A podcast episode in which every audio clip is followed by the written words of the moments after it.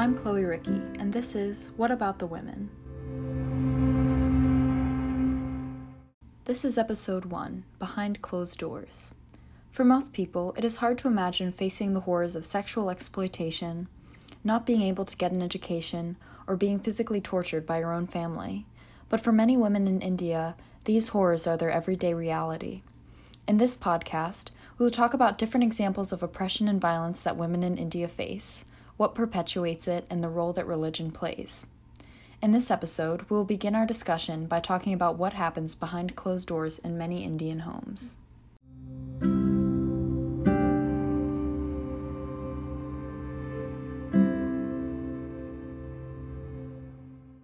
One of the most horrific examples of violence against women in India is female feticide.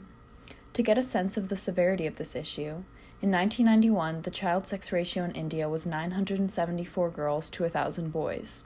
Just 20 years later, in 2011, it fell to a ratio of 914 girls to 1,000 boys. When you hear stories of violence against women, it is typically men who are the perpetrators. However, in the case of female feticide, the women are the culprits. The reason for this is that women in India know that giving birth to a daughter means they are putting a child into this world that is destined to face the same oppression they themselves have had to endure. This issue began in the 1990s when the ultrasound was invented. Women, upon finding out that they are pregnant with a girl and frightened for the life they know she will live, will leave the fetus on a farm, floating in a river, or wrapped in a bag. To give birth to a son is a great honor in India, but what about the women? So, why do women prefer giving birth to sons over daughters? There are several reasons, one being the wage gap between men and women in India.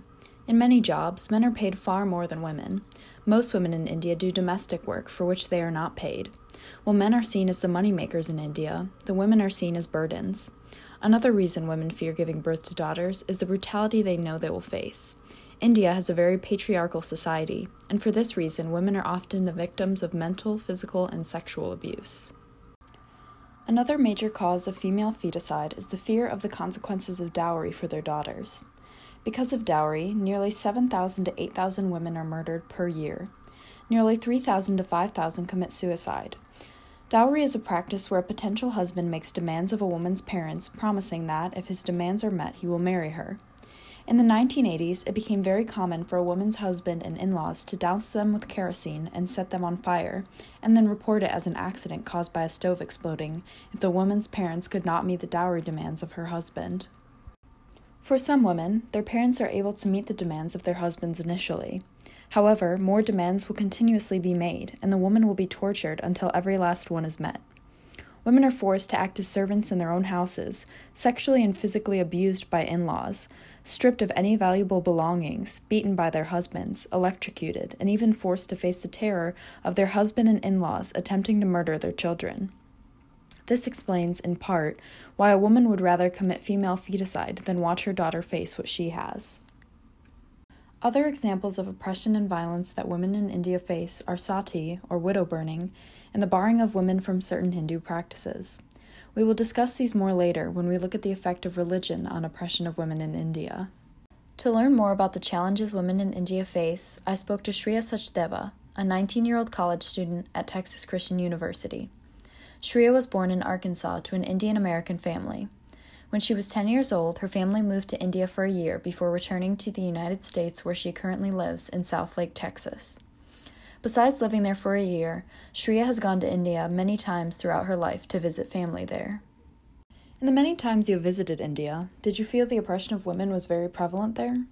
Was it obvious to you that the women around you, or perhaps you personally, were being mistreated? In the times I visited India, I did feel like that there was a lot of oppression going on because even at home where it's supposed to be comfortable, I saw that women were always in the kitchen serving food, whereas the men were sitting down being served and they ate first, then women took the leftovers.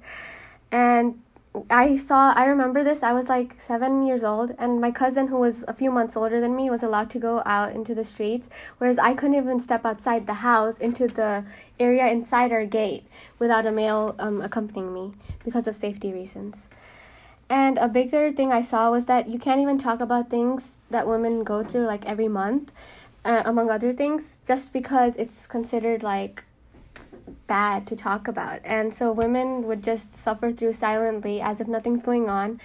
And then they would also not ever be informed about it as they were kids. They found out as a surprise when they're going through things like menstruation. And it was just like, surprise, this is the rest of your life. Nobody ever told you this is how it's supposed to go. So, just I've seen a lot of disadvantage for women.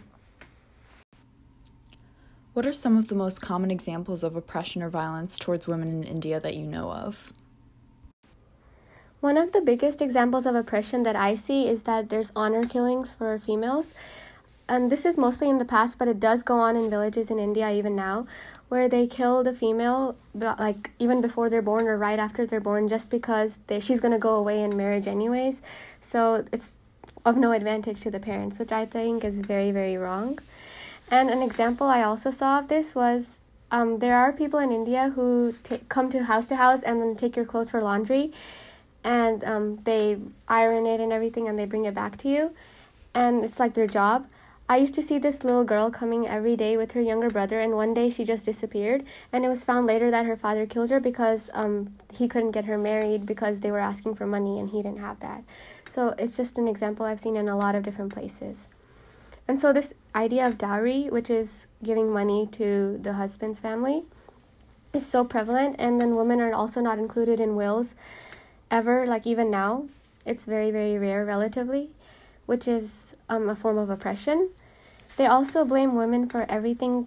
Like, if you go outside in the street and guys say something to you that is like offensive, it they tell the woman, "Oh, you should have dressed up better," and or you should have like you know gone with a friend. You should have avoided those areas. It's always put on the women woman, and I know it's this happens in other places too, but it's very very common in India. Um, there are cases of acid throwing where if a girl rejects a guy, he just throws acid on her face so nobody else can accept her if it's not him, which is absolutely painful and heartbreaking. There's also cases that I've heard of, both inside my extended family and outside, where a family member rapes a family member, but if that victim goes and approaches anyone, even women tell them to be quiet so that society doesn't look upon them or their family in a bad way. And the same thing goes on with abuse. Husbands can physically hit their wives, and there's also the superstition of divorce, so often a wife spends her entire life going through that. And there's also um, pressure to give birth, especially to sons. And from day one, when a woman gets married, they're always pressuring her to give children, especially sons. And they, even if it's if the woman's health does not allow her to have that many kids, they force her. And the mother in law, especially, just abuses that family. So there's a lot of oppression, both from women and other men. So, why do you think this mistreatment of women persists? I believe that the oppression of women persists because it's an entirely systemic issue along with the cultural norm. Women are raised from the beginning to think that they're supposed to be this perfect example, this glue or the thing that keeps the household together. So they have to undergo a lot of different things and sacrifices because that's their job as a woman. And because of this culture that both women and men go through, no one's really stepping up to change it because that's the truth they've only ever known. And also, um, people in power don't want to give up their privilege, so it's working great for men, and women think that it's the right thing, so it just never goes out of um, practice.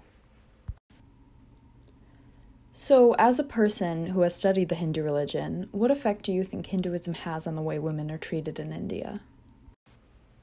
Even if we look at a religious text like, the Bhagavad Gita, which is um, a religious text by the god Krishna, um, you can see the relationship between gods and goddesses where it's always the female version um, worshipping the male version itself. There's religious uh, practices for, for married women taking a fast for men every year. The men don't do that, it's for the women praying for the men's long health.